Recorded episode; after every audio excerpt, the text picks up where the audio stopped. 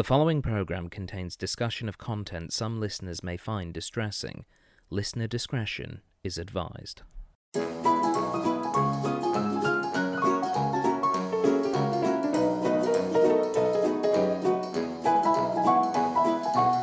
Hello, everybody, and welcome to the Cinema Catch Up Club, the podcast for films that you probably should have seen by now. I'm your host, Dr. Stephen Platt. Thank you very much for downloading this week's episode. And this week, it's a streetcar named Desire.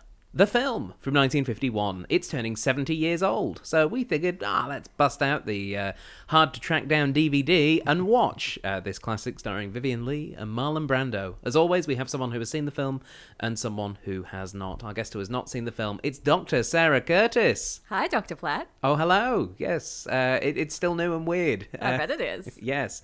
Uh, how are you, though? I'm good, thanks. How are you? Uh, pretty, pretty relieved mostly, uh, but also good. You've not seen a streetcar named Desire? I know, I know. Uh, we studied it in year 11. Um, I played Blanche. Um, so I should have, you know, watched it at some point. I guess I was a really bad student and didn't do any of the readings, watchings, viewings, etc. You know, I was a bad student, let's face it. Don't know yeah. how I got a PhD. Bad students make good teachers. I'm increasingly finding. Uh, but That's what I'm banking on.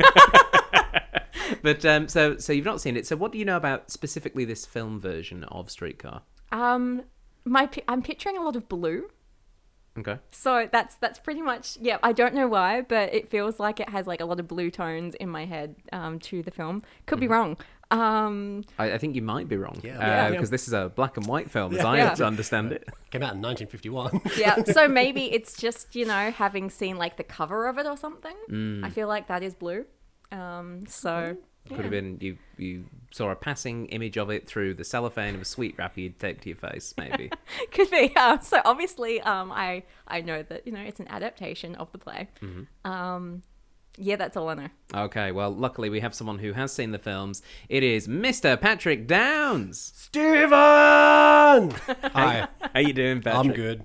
Um, Patrick, it's it's been a little while since we had you on. I think um, Star Wars Episode Two was the last time. Wasn't it Moulin Rouge? oh, we have done that since. Yeah, Okay, yes. yeah. Okay, it's still still it's been It's a been couple of while. months. It's been a couple of months. How's it- how's everything? How is everything in the world of Mr. Downes? Oh, just top notch. Tickety boo. Couldn't be better. Wonderful. Streetcar named Desire. Streetcar named Desire. Um, in a vague, non-spoilery sort of way, what can people who've not seen the film, like Sarah and myself, expect? Okay, well, to not to spoil Streetcar Named Desire, a play that came out in 1947, I think. Um, no, I mean it's it's it's a fantastic film. Um, Streetcar is one of my favorite plays. I think it's wonderful, and I've never actually had the opportunity to perform it, aside from like excerpts in high school as well. Um, so you know the the, the, the film is great. The acting is, is really brilliant. There are quite a few changes from the play, um, which they made for you know it's from the fifties, so they're made for uh, censorship reasons, basically. I find it interesting that they've uh, that Tennessee Williams allowed changes because he's notorious for not wanting anything to be different in his in adaptations. yeah, So that's well, going to be interesting to see. It would be interesting. Um, but no, I mean, I, I don't really know what to say that's sort of non-spoilery. It's it's it's very it's a very very good adaptation. I think it's a really great movie. Um, it will be interesting to see, considering it's been a really long time since I've actually watched it. Um, yeah, Okay. Well, with all that, as, as, you- as you can probably imagine, I'm biased to this to this uh, play, this story. So yeah, that's okay. Yeah. Biases are allowed. Yeah, yeah. Like, like I, I, I'd probably be more worried if you're completely ambivalent. Yeah. Like, I saw it. I give a crap, whatever. It was fine. yeah, Yeah. All right. Well, with all that being said, shall we watch A Streetcar Named Desire? let's watch it. Let's do it. Okay, for those of you listening at home, pop in those DVDs, load up those streaming services, and prepare to rely on the kindness of strangers as we watch A Streetcar Named Desire.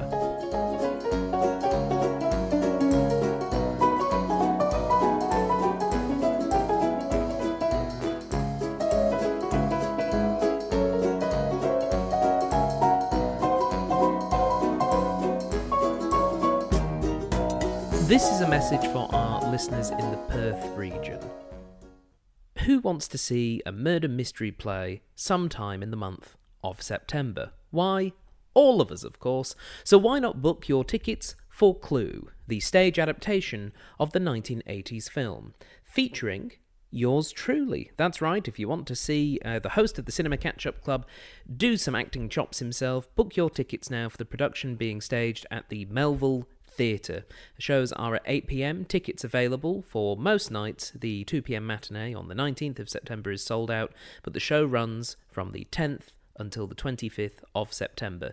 Tickets are $25 or $20 concession, and you can book at www.taztix.com.au. That's T A Z T I X dot com au and uh, fans of the cinema catch up club will also notice uh, one or two other members of our little podcast parish either appearing or working on the show so book your tickets for clue now and come and help us solve this murder mystery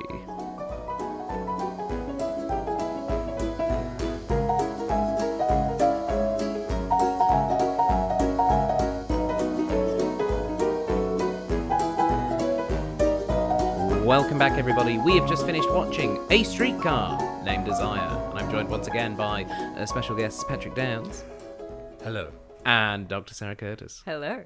Sarah, that was your first time watching Streetcar Named Desire. It was. What did you think? Why were we allowed to do this as school students? Like, I'm watching it going, what the hell? Who decided this was appropriate content for the school curriculum? How, how old were you? 15? Yeah, okay, yeah, that's a good question. Oh, oh, no, it would be you. You'd be 16, 17. No. Sure. No? I, Okay. I was at uni by 16. I was about 14 when I was Oh. in year 11.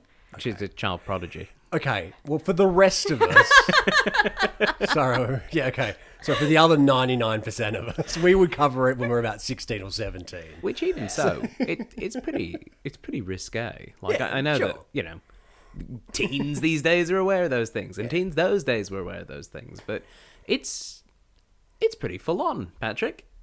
Um, Yeah. I mean, Don't blame me. I didn't write it. no, no, it's, it, it, it was more.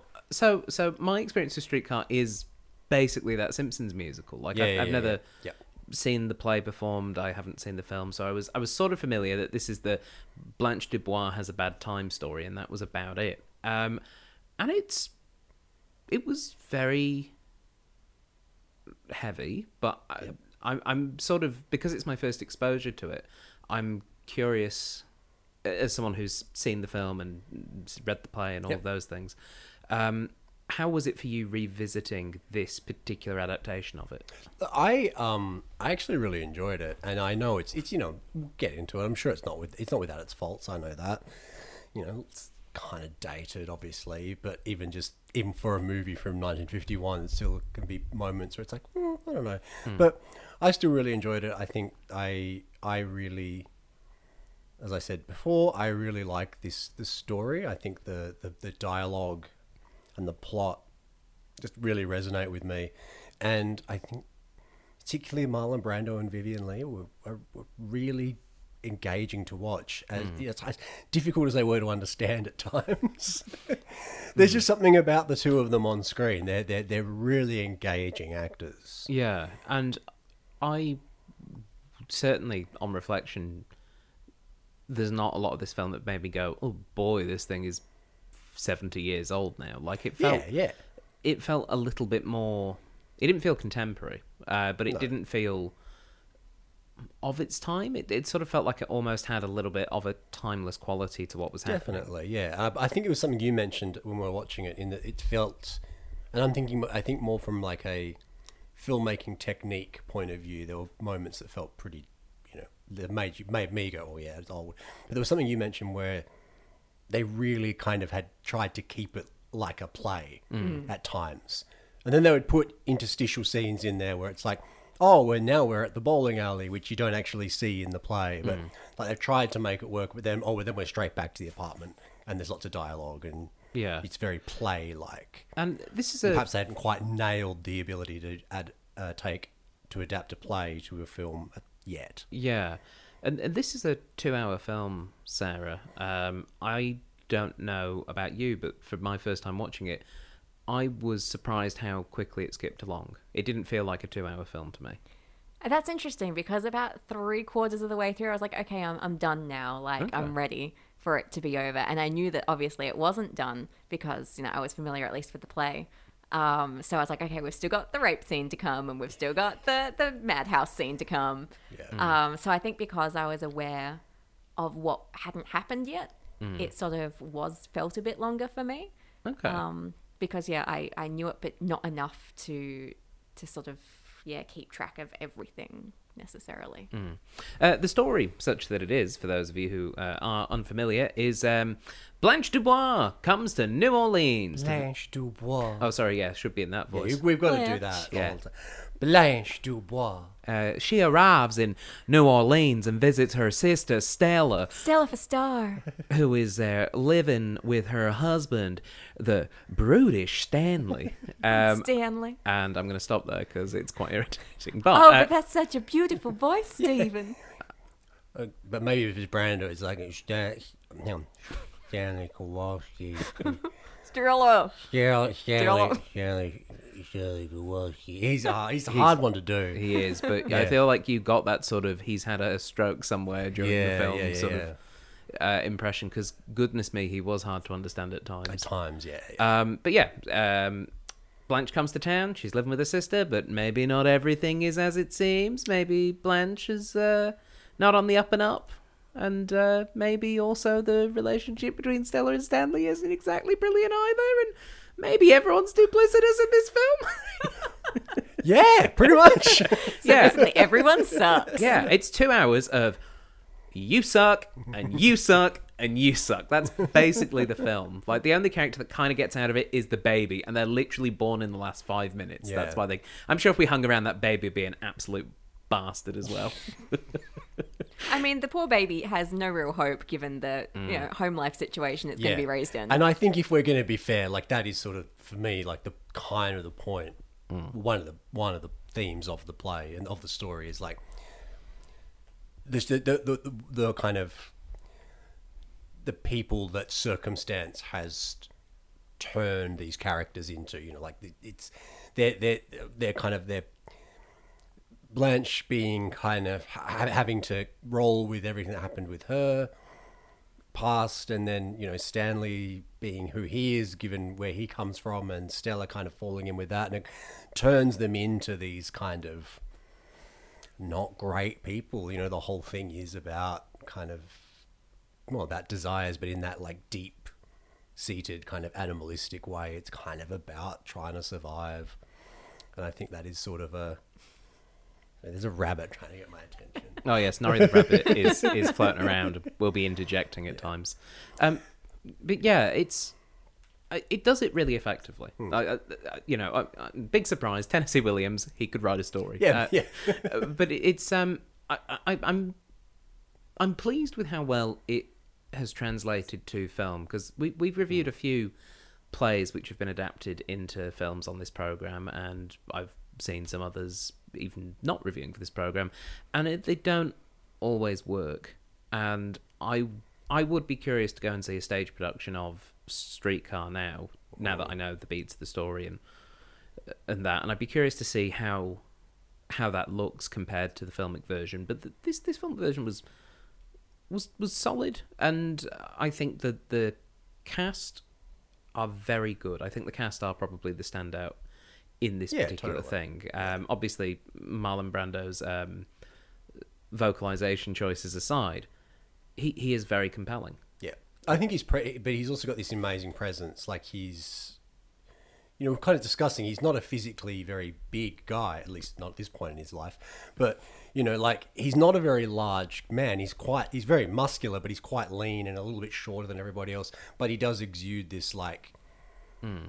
Alpha kind of dominating energy, which is sort of the idea, you know, mm. just little looks he gives, and the way also, but also the way he's, he's framed, the shadows, the lights, the way it's kind of, it all works together really well. And then Blanche, I mean, is is just completely the opposite of that. You know, she's constantly kind of put down, constantly kind of overshadowed, often literally with the lighting, and Hmm. yeah, no, it's it's very very well done. Yeah, Sorry, sorry. Yeah, no, I was just thinking. Um, we sort of one of the things I said as we started watching it was um, when Stanley came on with his like sexy kind of muscular thing going on. I was like, oh, I get now why I didn't get this play when I was a teenager, because you know, as like a young closeted asexual, sort of you know, not knowing that at the time, it was just the play made no sense to me. I was like, Yeah. why are these people doing what they're doing? Like, I know there's subtext, but I wasn't like getting that Yeah. subtext. And now watching it, I was like, oh yeah. Whereas a red-blooded cis uh, heartthrob over here, I, I was like, oh yeah, I get it. I know what's going on. yeah. Um, but I mean, and that's the thing, and then that's like it, it's it's so core to like Stanley and Stella's relationship as well. Is you kind of going, well, on, why? What is why? What is this? And like it's it's a purely like physical, just overwhelming sexual attraction between the two of them. That's why, and it's not even kind of subtext really. It's, It's it's text. text. Like it's Yeah. there. Um, and Blanche is kind of like, what on earth? But then we see that, like, no, she's just, they just are like, they just click. And that's why she'll never, at least in the play, won't ever actually leave him. You know, there's that, that codependence kind of Yeah. Because there. I remember thinking that as a teenager, like, why doesn't she just leave? And you know, obviously, it's not that simple. Yeah. yeah. Um, and you know, with that you know added element of that attraction, you know, you can see why. Yeah. Yeah.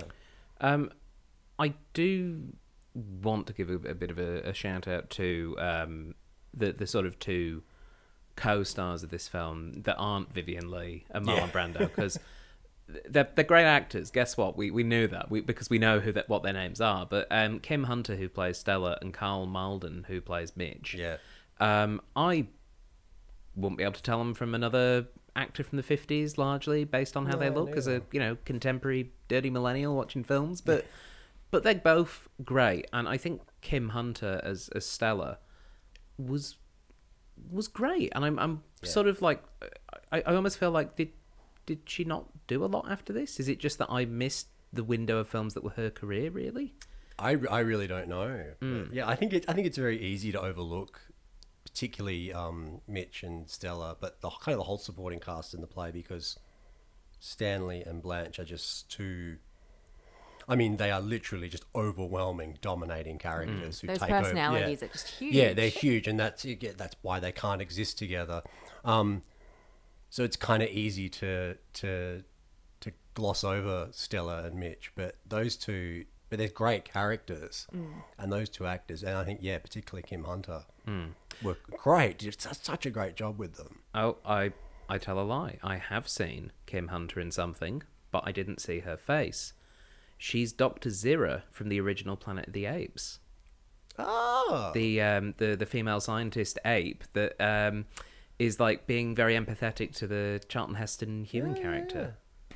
There you go. there you go. And Yeah, I- again, going back to Simpsons parodies, the only real only real way I know about Planet of the Apes.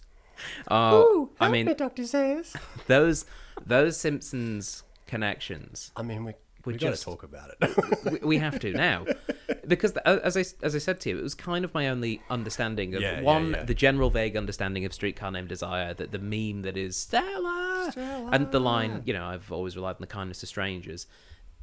On top of that, my only knowledge of Streetcar was all about that Simpsons episode where Yeah. Marge is. Uh, in a musical adaptation, and Yeah. uh, the, the her relationship with Homer is being contrasted with the relationships in the musical. Yeah. Um, and just just the whole scene where in Blanche is flirting with the newspaper boy, and you just start singing the song that Apu sings. yes, which is just, exactly. yeah, it's it, it it is remarkable. It comes up a lot how the Simpsons really cornered a market on certain really sort of otherwise classic elements of like American entertainment. Yeah. But it feels weird that they're the ones that have capitalized on Streetcar when it's it's so ubiquitous it's so well known Yeah. why is it only The Simpsons as a parody that's really caught on with it? If you get what I mean.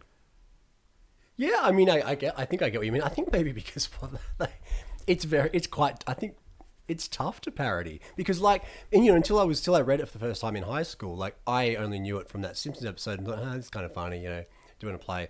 But then, I, and I had no idea that one, it wasn't a musical, Hmm. and two, it was actually a very serious piece of drama. Like, I mean, I was telling my mum what we were doing before, and she was like, "Oh, you mean the musical?" I'm like, "No, no, this No, no, one's no, not no. a musical." Like- it feels like it should be a musical. yeah, Um, and So the, but, many is that, but is that just because we've we've ref, our, our frame of reference is? it's not because I have a confession to Oh, make. okay. oh, Um, so I've never seen a full episode of The Simpsons that's Ah, that's okay. okay. ever in my life. Uh, so I've never seen this episode, Mm-hmm. uh, the musical streetcar episode. Not seen it, um, but I agree that there are beats within the film where I'm sitting there going, and then they burst into song. Oh, no, they haven't. Yeah, there was a moment okay. we we even said when we were watching it where I think someone had turned the radio on, or it was it was Brando, and he was, I think it was during one of the earlier conversations that that Stanley. So the had second with- time he lost his shirt. Yeah, yeah, the- when he was having a conversation with Blanche, and he sort of turns away, and it almost feels like with the rhythm of the way the scene's going that he's about to sing his feelings. Yeah, yeah. And it, it, it never a happens. man I- doesn't have feelings. But I don't know if that's just because also films from this time period, from that late 40s, early 50s, if they weren't noirs, they were the big musicals. And I don't know if it's just because we're so conditioned to films from this time period Maybe, yeah. bursting into song. It's like, well, where's where's the song? Where's the where's the musical number? Where's the you know the card game song? You know, and I I think it also doesn't help that we reviewed Guys and Dolls last year, in which mm-hmm. Marlon Brando is a singing, dancing, tap, tapping person with Frank Sinatra. So Well, I mean that that and going taking back to the that could be why they were thinking, okay, well, what's a good? Because you got first of all, you got the joke of it's a very serious drama hmm. turned into a musical. So that's that's, our joke layer one. Hmm. But what's a good play that lends itself to that? Hmm. And maybe they had the same thought process of like Possibly. the beats lend itself. It's got these highly iconic lines, these big broad characters. Not broad characters, but big characters. Well, the more dramatic Yeah. a piece is, the funnier the lampooning Yeah, is when you turn exactly. it into Yeah, comedy. yeah. So I don't know. Maybe there is something there.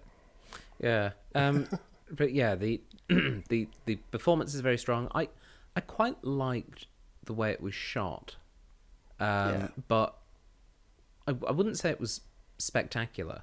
No, But but there were there were a few shots here and there where I went, oh, I quite like that. I quite like at the end where she's on the floor, where Blanche is on the floor having yeah, flipped kind of looking down stuff. almost from the doctor's perspective. Yeah, and she's upside down. yeah, yeah. Um, And then they, when she had to reach her hand up, and they did this weird sort of thing with her body so that she could still be in the frame the entire yeah, time. It was Yeah. very interesting. There were some really interesting choices there, um, and I think largely it, it was effective, but without being, I- I guess, spectacular.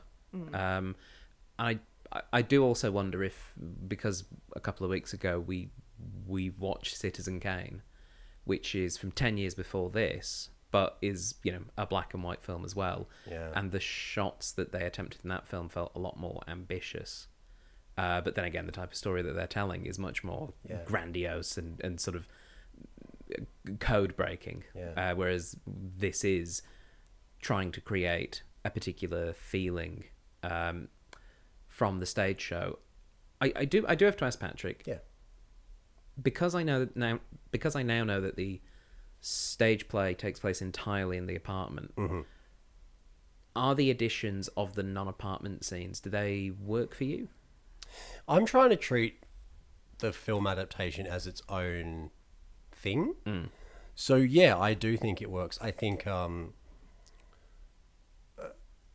uh, I think I think if they you could, they could have made it work a little bit better by perhaps tweaking some of the lines here and there. Like there's the bit where Blanche says, "I'm going to light a, I'm going to light a candle," and it's like, well, she's already lighting the candle at, at that bar they go to, and and it makes a little bit more sense in the context of the play. Yeah, where she might not have an open flame. Yeah, yeah. Um, and that just felt a little bit like, well, yeah, we can see you're lying again. candle. Hmm. like, you know, perhaps like they didn't quite know why she didn't quite know why she had to say that. It was just yeah, but that's just sort of an example of like ways they probably could have tweaked it a little bit better. Hmm. But no, I think overall, in terms of it being a movie, they were they were good additions. Um, it made the world a little more visually interesting to look There at. was- Especially, we saw quite a lot of outside of their of their house of their apartment block. Yeah. Like that was quite good seeing. You know, because hmm. often in, in the play, stuff happens and it happens out on the stairwell and things like that, and that's kind of all you really see. And hmm. stuff happens on the street, but you hear it off stage. You know, like the hmm. flower, the lady selling flowers and things like that. the like you, harbinger of doom. yeah, exactly. yeah, yeah, yeah. Like you hear her calling from the street, but you don't, you know. We don't see her creepily walk into frame. I mean, yeah, I, I think I, I can't remember if you see her or not, but like it's not.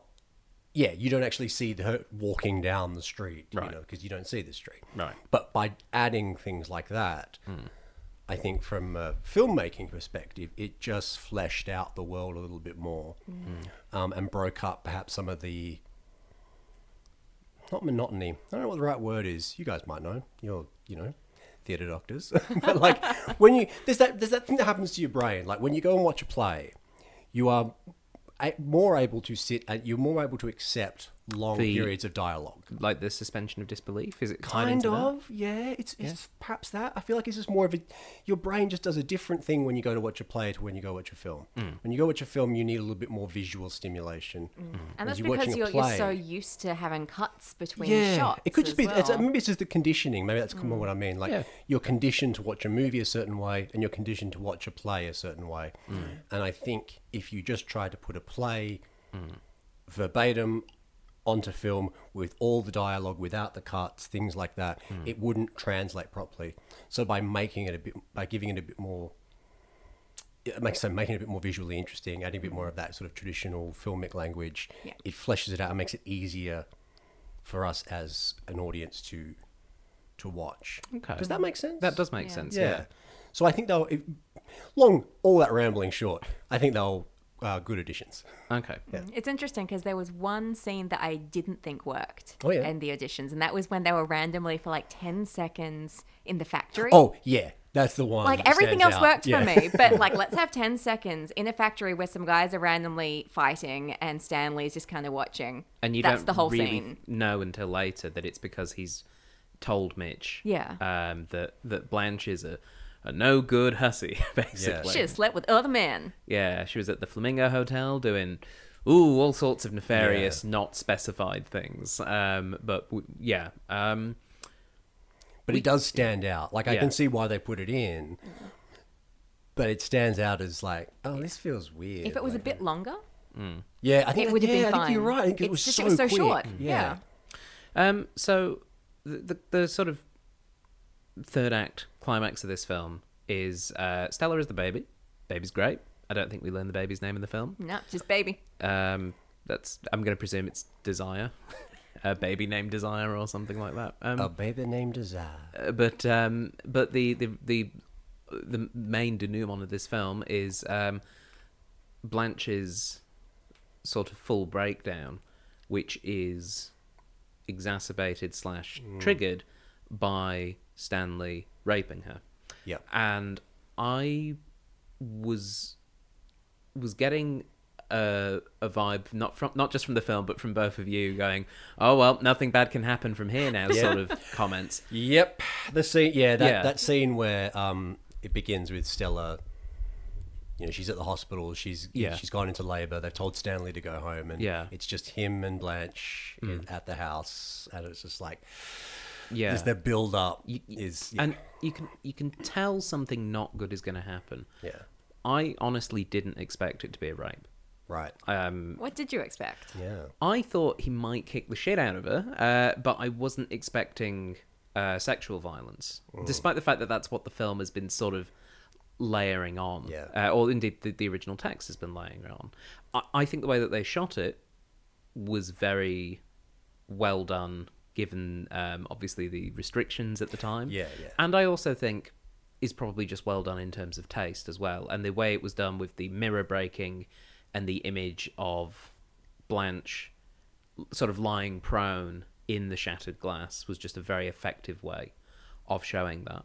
Um, and yeah, but but I really wasn't expecting that, and I don't know if that's just because it's my first time watching it, and like even with all of these like this this this hunger and this animalistic nature that all the characters are exhibiting throughout, and which we were commenting on, it it still surprised me. That's interesting because, like, as a woman. I'm gonna play the woman card. Mm-hmm. Um, but you know, whenever you see this sort of film where you have a man who is framed the way that they frame Stanley, Mm. I always expect rape. Right. Um, you know, that it just it, there's when they've got that sort of danger when you've got a woman who is Mm. obviously vulnerable, obviously unstable, and is in put in this situation Mm. where she's alone with a man. That is the first place my mind goes to. Yeah. No, it, it trust me, it was it was on my, my list of options for bad things Stanley could do in this scene. But it, I, I honestly thought it was more likely that there was going to be an altercation in which like he could potentially have either badly injured her or killed her or she could have killed him with the broken glass. Yeah. Like I thought not knowing anything, I thought it was going to end with one of them dying, um, or or being um, badly injured in a, in that sense. Yeah. Um, but the I think it's quite a good ending in terms of the consequence of what that action then Yes, brings in I terms of that. like as a dramatic narrative. Yeah, I think it's um, I, I think it does show. Mm, however, it's the right way to phrase. I, I, I think, and again, I'm trying to maybe not trying to not compare it to the play so much, but I, I at least I think what it does is by is by is by having him rape her, and then that just completely shatters her. It's it's kind of it, it, it's not it's not kind of um undermining the seriousness of, it, of it, the it act. acknowledges her trauma. Yeah, it's like Yeah. this is yeah. i i I think I think it's a pa- especially in the fifties. I think it, would, it would- may have been a you know an inclination to like kind of uh, perhaps, sort of play down how traumatic rape would rape is, and I think the movie and the play it doesn't shy away from that at all. Yeah. I, I think that's a very, I think it's a very powerful ending, and it's also even just like thematically characterized in terms of character, like it fits because Stanley's whole thing is he wants he wants to uh, mentally break her. He doesn't he because like he knows he could physically Yeah. if he wanted to, and that's not. He doesn't care about that. He Yeah. wants he wants to destroy this woman. and I think it also ties into the the well the desire uh, aspect, too, the- yeah, the, yeah. hunger, the and the and just the fact that throughout the piece, Stanley is constantly belittling everyone around him. Yeah. Uh, obviously, Stella, he's very much like you know saying you're under my thumb. This the, you know a man's home is his castle, even if it's a dump. You know that kind of thing. In his circle of friends, um, he's he's frequently having to be held back by the three Well, of I think that's it, and that's Yeah. it, that's how he dominates his male friends. Is by that he uses physical violence Yeah. to be the, the top dog there. Yeah. and the way he dominates the women in his life is through sex, Yeah. forced or otherwise. Yeah. It's and I think it's again really interesting that we were noticing in those earlier scenes where we saw Stella and Stanley being quite affectionate. Stella was nibbling him a lot or biting him a lot. Yeah. Which is uh, in itself like a slightly violent form of of showing affection. Yeah, and it's it's just like all the warning signs were there and I didn't see them. It's Yeah. it's really interesting and also the fact that the other result of this it's not just uh, Blanche being taken away by um, uh, mental health care workers, uh, but it's the fact that Stella leaves him. which is interesting. Yeah. Yeah. Uh, is that not what happens in the play? I didn't even read that as her leaving him. I you see. So, so I read it as her because she takes the baby, and she goes up to to the apartment upstairs, and she is basically just doing the. That's it. I I think it, for for my reading was in that moment she realized that she should have believed Blanche about Stanley raping her. Yeah, I think she she believes that happens, and in that moment, my reading is she's taking the baby and going, "Well, that's it. I'm I'm leaving him." And now, whether or not she's successful or not, we don't know. But that her intention at that point is not again, not not a second. She more. even has a line of "Don't ever touch me again" or something. Yeah, something yeah, like that. and yeah. I, I, I find that interesting because you know obviously uh, in that scene they had the women talking about it, saying you know we never believe them, you know never believe a woman when if if she's saying she's been raped, which is a horrible line because always believe a woman or a person when they're saying they've been raped because ninety nine percent of the time it's going to be true. Um, but yeah, I did not read that as her definitively leaving him despite the never touch me, despite grabbing the baby and going upstairs, because previously we've seen her tell hmm. him to leave her alone, storming upstairs, Yeah. Hmm. and within an hour she's back down there with him Yeah. again. But I think the fact we didn't see that is quite telling. I think the fact they chose to end the film there, for me, made it that much stronger. Because really, what as an audience is our benefit of seeing that scene, other than, oh, they've sh- they've spoon fed us the the she's definitely left him thing. For for me, I read that as because the film ends with him still screaming for Stella the way he did in, in the twentieth minute of this film. Um, but she we don't see her move. Uh, The final shot is of the house with the screams of Stella over it, but no movement. Which is why I read it as she's gone or she has made that disconnection. Yeah, I no, I did not read it that way at all. Okay. Yeah, I mean, I mean, I'm inclined to agree with with Sarah, Hmm. but I can't. But when you, but the way you, I can see, I can see how that into your Yeah. reading does work as well. Yeah. but I think, and again, maybe it's because I am influenced by the play where she ex- that that doesn't happen. She stays with him. She doesn't believe the rape allegation. Everyone, you know, it may be kind of like there's some kind of like umming and ahhing, but really not. It's like not- nothing's going to change. The only person that's go- the only thing that's going to change is Blanche is being sent to an asylum. Right. Like, the, the and that's kind of the real tragedy of the play Mm. is like this lady has just been attacked and broken, and at the very end, the, she's got no one. Like, not even her sister believes her. Mm. Yeah, Like, and she's the whole point of this character is oh, she's so lonely, Yeah. and she's never had anyone, and she's trying to reach out to people. She's reaching out in the complete wrong ways. yeah. But you know, you know, it is quite tragic. You know, watching her go through that because she she seems like a person we've all met. Like Yeah, I, I swear, I absolutely. I've know I know people like her. Like and- Blanche. Yeah, like Blanche, and you sort of go, you know, this is definitely based on a real person because. Hmm. I know this person. I've seen people like this, and you do want to help them, but also you kind of don't want to be near them because because they, they need so much. yeah, Yeah. they they are very vampiric Yeah. in in the way that they relate to people. Yeah, Yeah. Blanche, I really didn't like. Um, I don't And- think you're meant to Uh, like no. I, You're I, not meant I to think like that's. No. I, I, I, I do absolutely get that's the point, Oh. but it, it sort of again it ties into the they're mostly all horrible people or not not particularly nice people. But I did find it very hard to sort of connect with Blanche as a protagonist because she's the first character we're introduced to, uh, arriving in New Orleans, and you get the sense that this is her story. I mean, Blanche Dubois is is the most well known name associated with this story, Yeah. and I I found it very hard to be empathetic to her for most of this.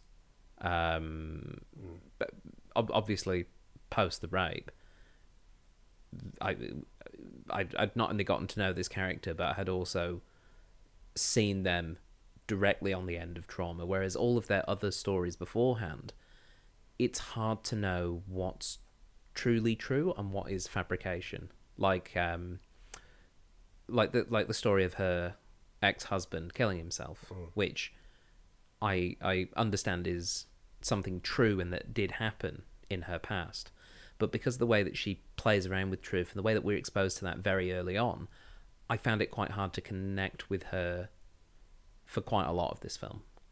Um, but then again, th- there wasn't really a character I latched onto and was like, "Oh yeah, there's my guy, there's the person I love." There wasn't even like a likable dog that walked past. Like it was just, but, but it it was, it was interesting, and the the, the character is compelling. Yeah. it's, it's not to say that this is a bad character or badly acted by Vivien Leigh or whatever. Like it's, it is pretty phenomenal, but I did find it a little hard to to to connect with that character for at least the first half of the film. Yeah, I, I, I think I understand what you mean, and I, and I and I get it. And I think for me, the reason why I, I think I love this play so much, and i- is not so much because I identify with the characters and I empathize with the characters. It's more the way they are written. Hmm.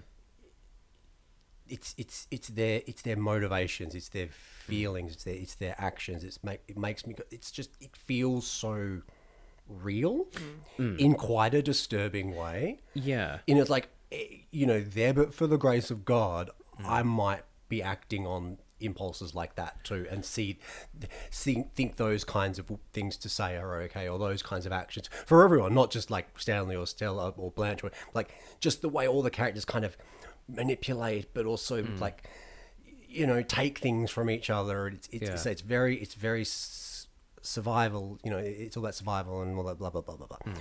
But I find it very real. And I hmm. think that's oh, so. I take your point. Yeah, she's hard to empathize with, hmm. but I watch her and, and like you said, Sarah, it's like I know this lady. Hmm. Yeah, perhaps not. Perhaps not quite someone quite so big and Yeah. and you know uh, domineering. But I know her, and I know Stanley, and I know Stella. Like I know these people, Yeah. because I have met them all before a million times. Absolutely, and I, I think that is and, that's, and that's what I just find. Oh, it just it just hooks me. and it's a real strength of this as well is that yeah, we're, we're watching scenes with Mitch, and it's like we've all met a Mitch, we've all Yeah. met someone who is really hopeless on a first date like that. We, we you know, and again, we've met Stanleys, and that's a troubling realization to make. Yeah. Uh, and yeah, I think that's what this text does really well, and I think the film does a, a tremendous job of communicating that as well. But I do take your point. They they are they are hard to empathise with in Mm. Yeah. that more, perhaps in that more traditional way Mm. that we're used to. Yeah. And it's interesting because I think there's this whole genre of plays that's just full of terrible people. Yeah. Uh, and usually I hate plays like this. Like I saw one in London a couple of years ago and I sat there for two and a half hours like, what the hell am I watching? I hate everyone. What play was it? Sweat.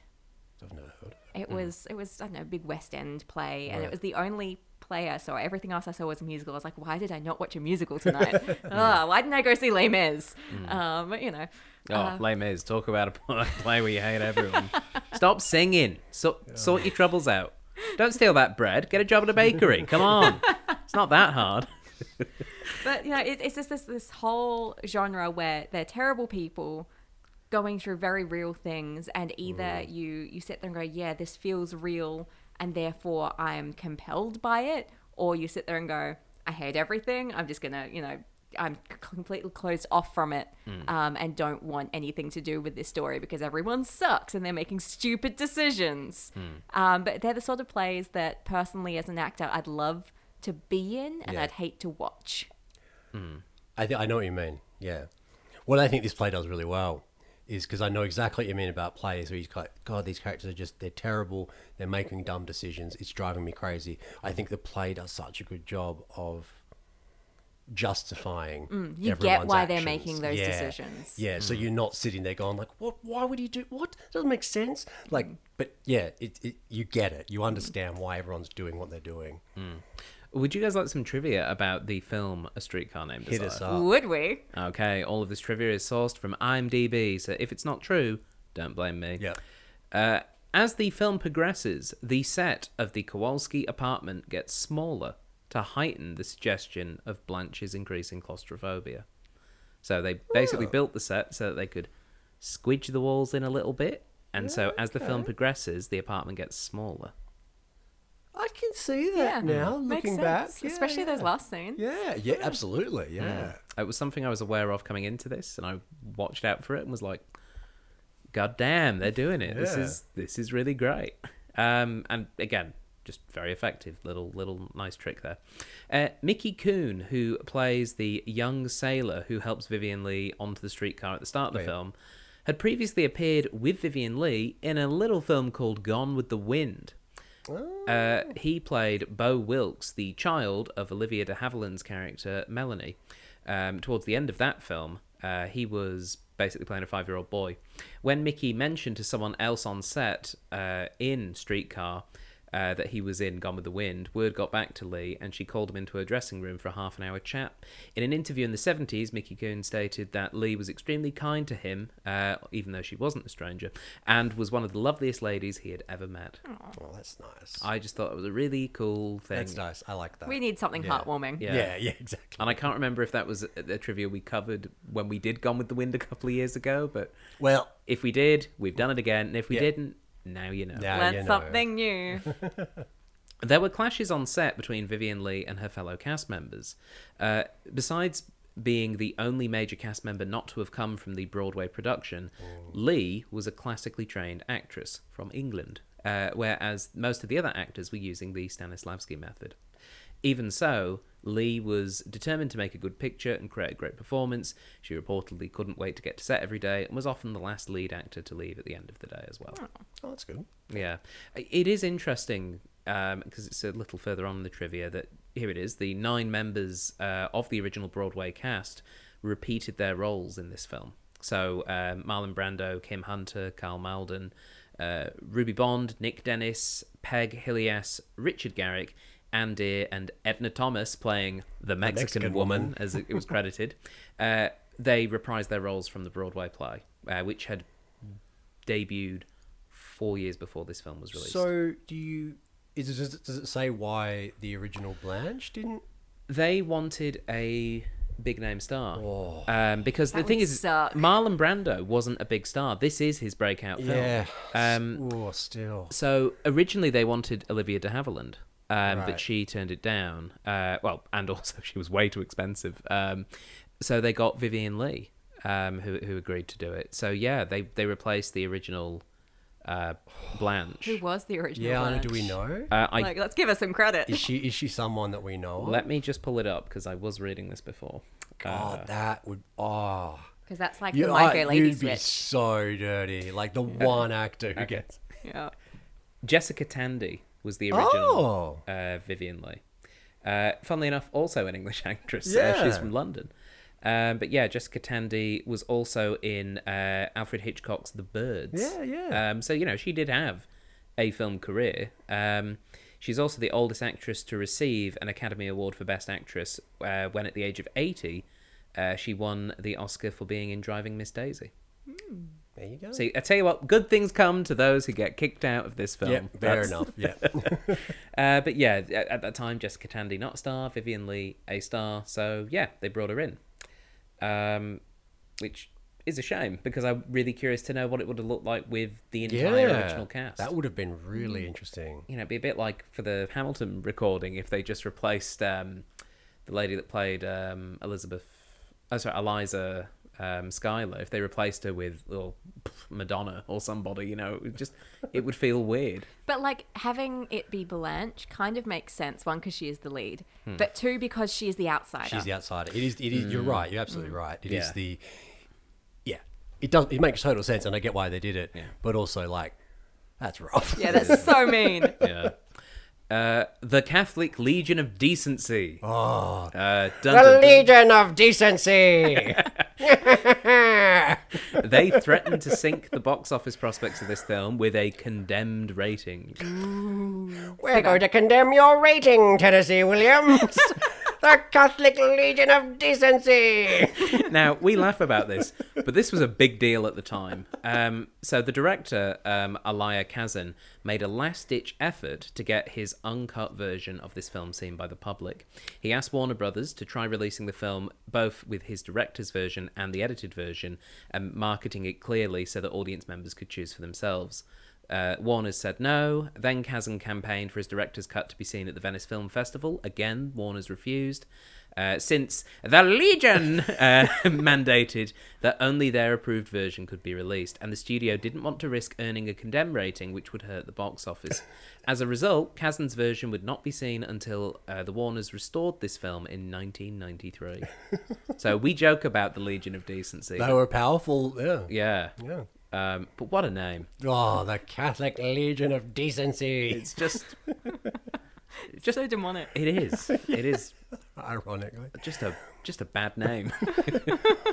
We're going to sink your profits, Elia Kazan.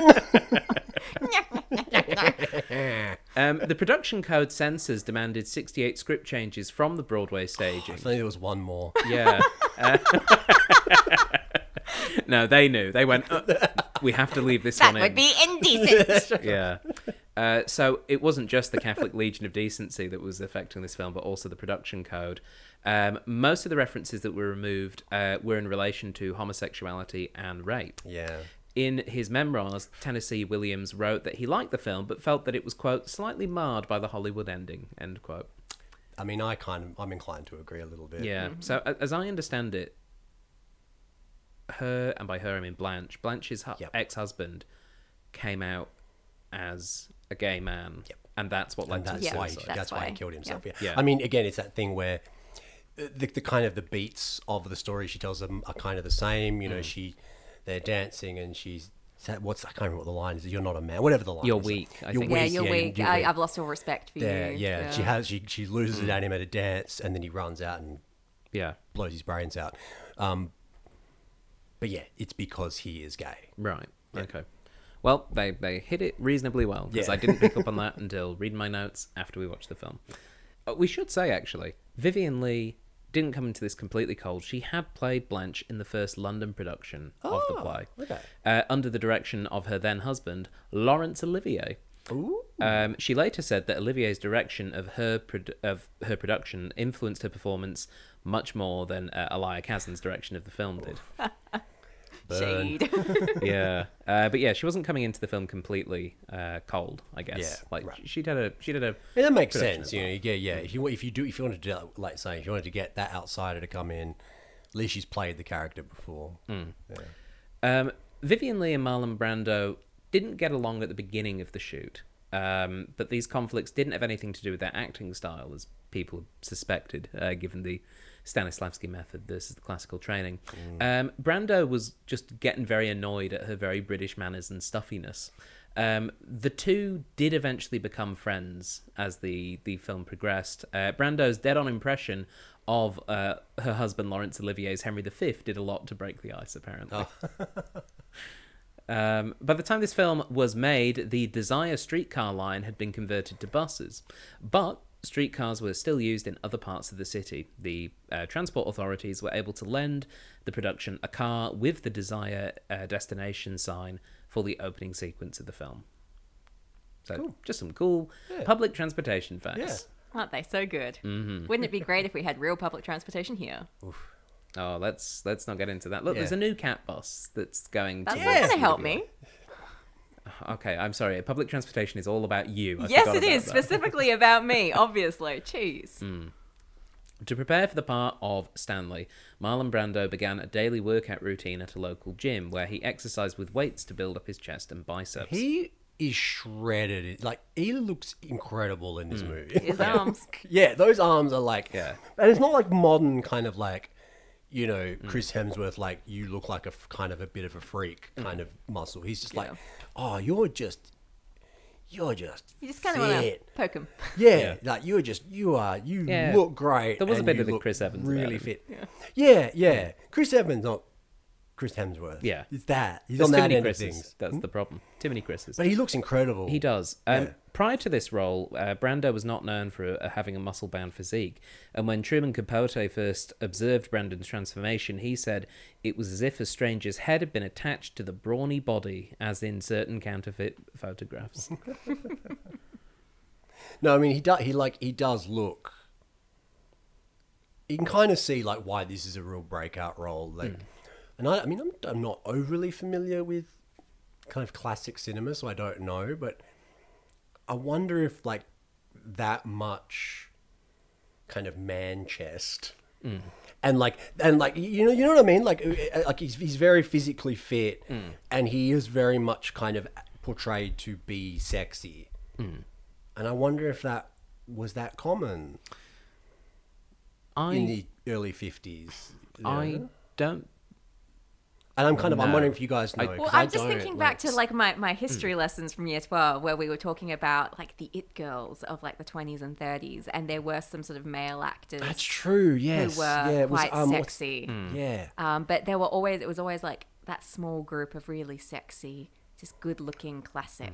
But that's it. were that were they good looking? But like, uh, uh, but did you see so much skin? Was it so much? Was it so raw? I, I think it's more a case that what we get today, we see a lot more people that fit that mold. Yeah. And I do, I just don't think those sorts of films or stories really relied on flesh in the same way. Yeah. Like particularly when you look at like the the, the worst, you know, things like Tarzan and things like that, where That's there were people yeah, who were, yeah, you know, running around showing off their their incredible physiques.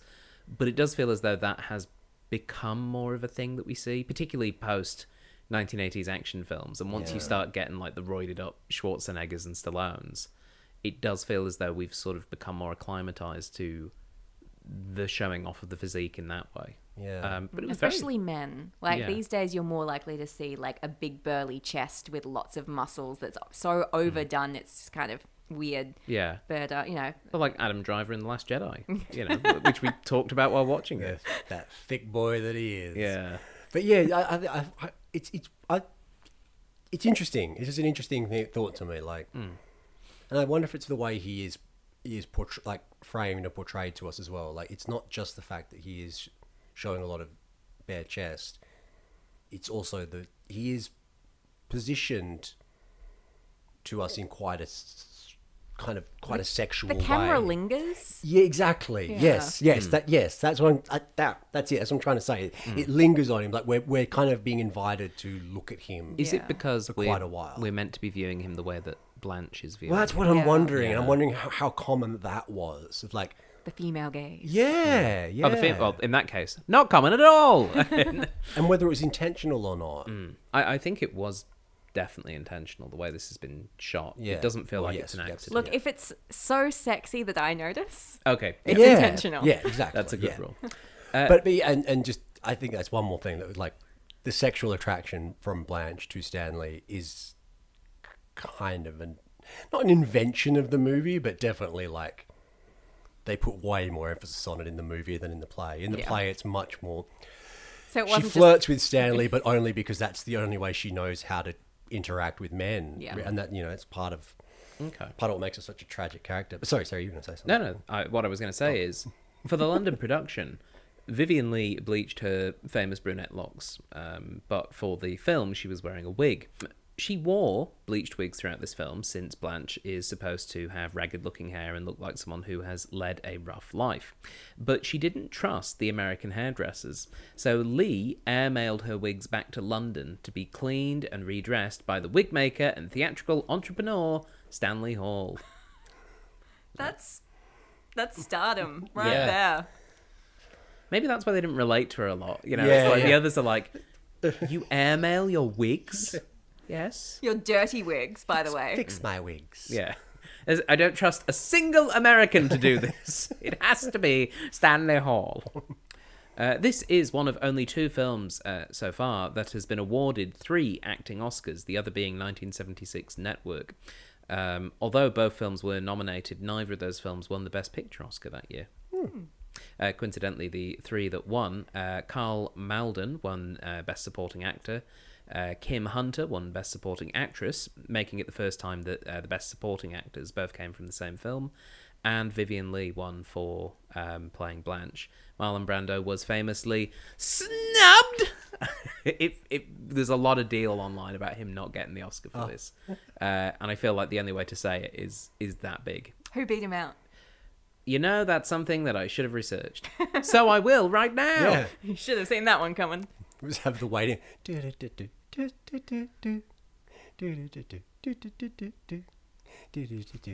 Cinema Catch Up Club will be right back.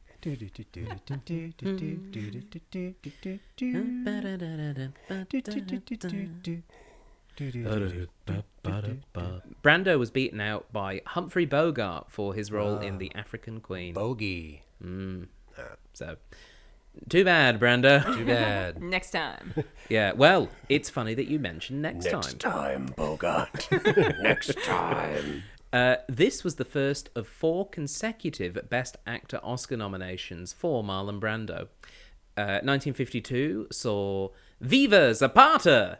Uh, ends with an exclamation mark. Um, I've I've never even heard of That, Viva that Zapata. classic movie, Viva Zapata. Well, he was nominated for an Oscar that year, didn't win. Uh, then he was nominated for 1953's Julius Caesar, and didn't win.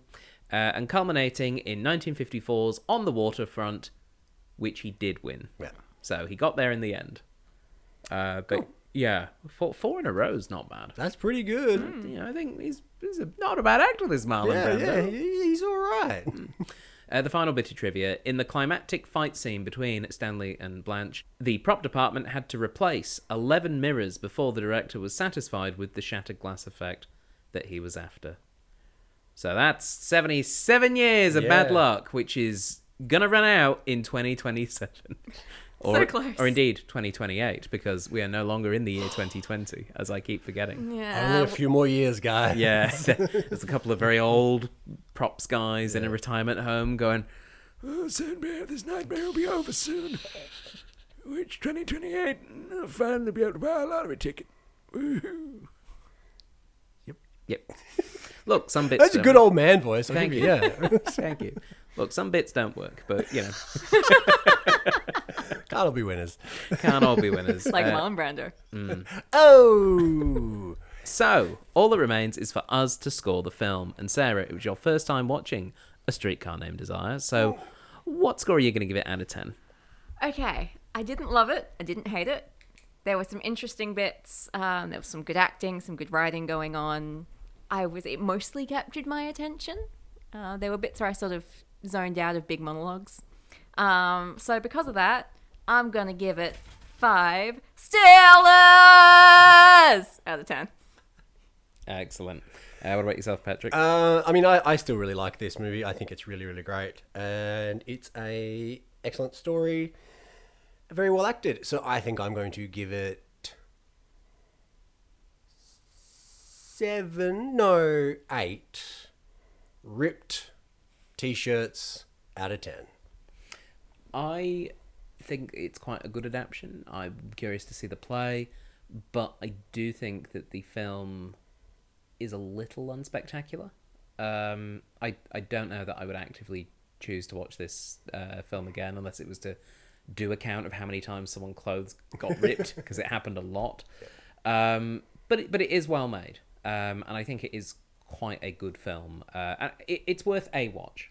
I would say that um, it's absolutely worth watching. So if you're listening to this and haven't watched it, it is worth it. I think it's it's worth seeing. So um, I would give it six um, saxophones by the bed out of ten because we haven't talked about the saxophone. by the saxophone? bed. that was just yeah the saxophone that was just by the bed on, on the headboard and it I, I was just captivated by that for a good Setting minute. the mood. Come on. Yeah. Kenny G before Kenny G. It's New Orleans. You need to have music at all times. Indeed. uh, well, that brings us to the end of our review of Streetcar Named Desire. Patrick and Sarah, thank you so much for joining me on this episode. Thanks for having us. Thank you, Stephen. Doctor. It's been a pleasure to be here. And for those of you listening at home, thank you for listening in. Um, we have a Patreon. If you want to slip us a dollar, by all means do so online. Uh, just search for patreon.com forward slash the CCU. No, there's no the in there. I just added that for the first time. I'm gonna I'm gonna not say that because that's incorrect. We can be found at patreon.com forward slash CCUC podcast. We're also available to be found on Facebook. Just search for the Cinema Catch Up Club there. And we can be subscribed to uh, Spotify, SoundCloud, iTunes, all of those things and more. Just search for the Cinema Catch Up Club. But that's all for this week. So until next time, goodbye. Stella a star. Can we, can we sing the You Can Always Depend on the Kindness of Strangers? Oh, absolutely. Yeah. How's it go? Teach me. Um, and- oh, no, I was going to look it up. That's right. Do you remember how it goes? Yeah. It's uh, You can always always depend on the kindness of strangers. strangers. They'll lift up your spirits and keep you from danger. Danger. Now here's a tip from Blanche you won't regret. A stranger's just a friend you haven't met. You haven't met. Streetcar! Doo-doo. Beautiful. I love it. I think that was the best rendition.